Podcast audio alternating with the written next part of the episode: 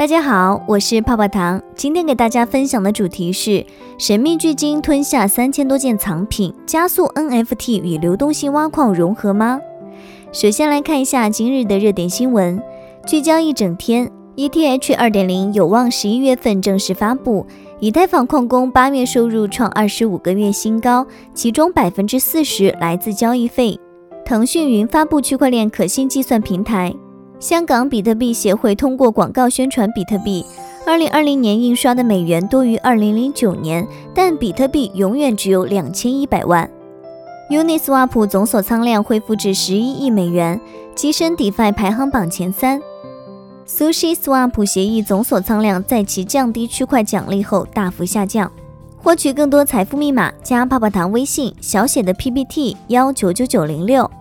不知道投资者是否已经厌倦了现在的 DeFi 流动性挖矿，一个又一个用 Emoji 做 logo 的项目已经很难再创造新价值，甚至在加速蚕食 DeFi 生态。也正因为如此，有人嘲讽 DeFi 早已不是 Decentralized Finance， 而是 Degenerate Finance， 堕落金融。DeFi 是否堕落不去论述，如果单纯只看流动性挖矿这种新的代币分配模式，也许还有一些新的玩法，比如用流动性挖矿与 NFT 结合。 NFT 与流动性挖矿二者看起来毫不相干，但其实 NFT 挖矿项目早已经如火如荼地进行了。什么是 NFT 呢？ NFT 相信入圈久的读者并不陌生，但以防有新读者不太熟悉这个概念，简单的来讲就是 NFT Non-Fungible Token， 即非同质化代币，这东西具备唯一性和不可分割性。同质化代币最简单的就是 BTC 或者 ETH， 你手里的以太和我手里的以太本质上没有区别，就像你钱包里的100元和我钱包里的100元。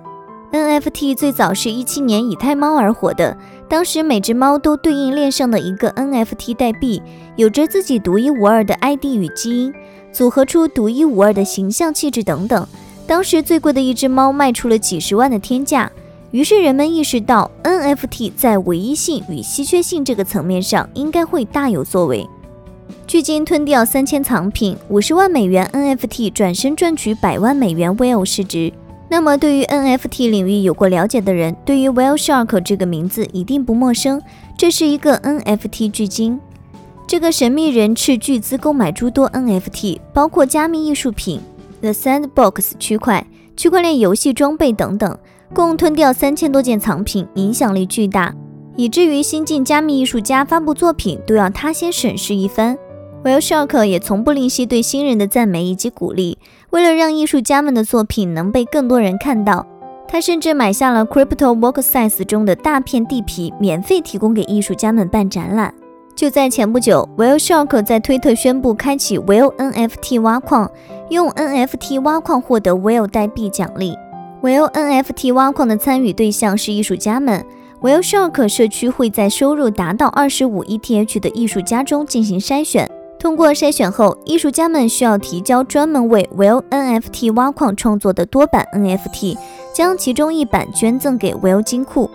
Whale 是这位巨鲸自己发行的代币，当时 Whale 的发布在加密艺术圈以及 NFT 圈引起了轩然大波，它的价格与 WhaleShark 的 NFT 金库中的 NFT 价值有着强相关性。 NonFungible.com 还为 WhaleShark 的金库做了一份资产审计，根据审计报告，这些 NFT 的总价值约为50万美元，而 Whale 的市值却高达100万美元。对于艺术家来说，参与 Whale NFT 挖矿售出作品获得的收益会归为自己所有，还能拿到额外的奖励金。对于购买者而言，可以用相对较低的价格买到优质作品，不必担心作品实际价值比花费的金额低。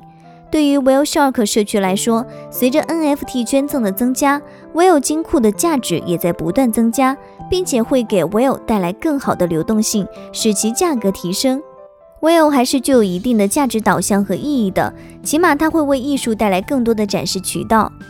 CryptoWine 加密酒让艺术收藏也玩挖矿。如果说 Whale NFT 挖矿更多的是为艺术家谋取福利，那 CryptoWine 加密酒则是给大众降低了 NFT 收藏的门槛，让更多人都能接触到 NFT 收藏。关注艺术的人本来就不多，关注加密艺术的人就更少，这也导致了加密艺术家们特别团结。当你在推特关注了几个加密艺术平台和几位加密艺术家后，过段时间就会发现他们回关你，并且有其他平台和艺术家关注了你。他们对于新人的加入是无比迫切的，无论是艺术家还是观众。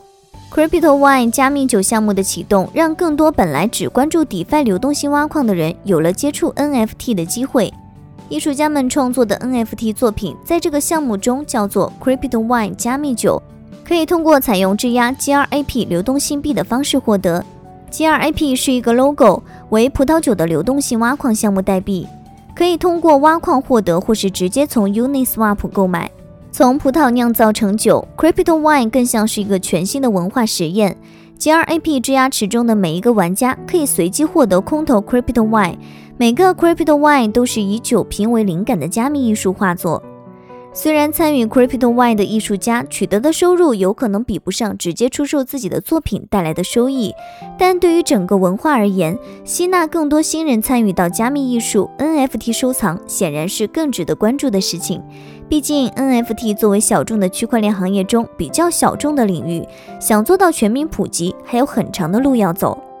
Nike 与欧洲杯门票币圈最为人诟病的就是，包括炒币在内，几乎所有的区块链应用都是圈内自嗨，很难把触手伸到圈外，而 NFT 做到了。耐克去年注册了专利，利用区块链来验证球鞋真伪。当用户购买一双耐克球鞋时，就会收到和这双鞋匹配的唯一数字资产，即同时获得鞋与代码。随后系统生成一个 CryptoCake ID， 记录球鞋材料、所属系列、具体型号等信息，并会被存储在一个被称作数字储物柜的加密货币钱包类型的 App 中。而今年年初之时，2020欧洲杯有超过2万张的门票以 NFT 的形式发售。很多人欣慰地说道，在互联网带来电子门票之后，区块链为票务市场带来了 NFT 门票。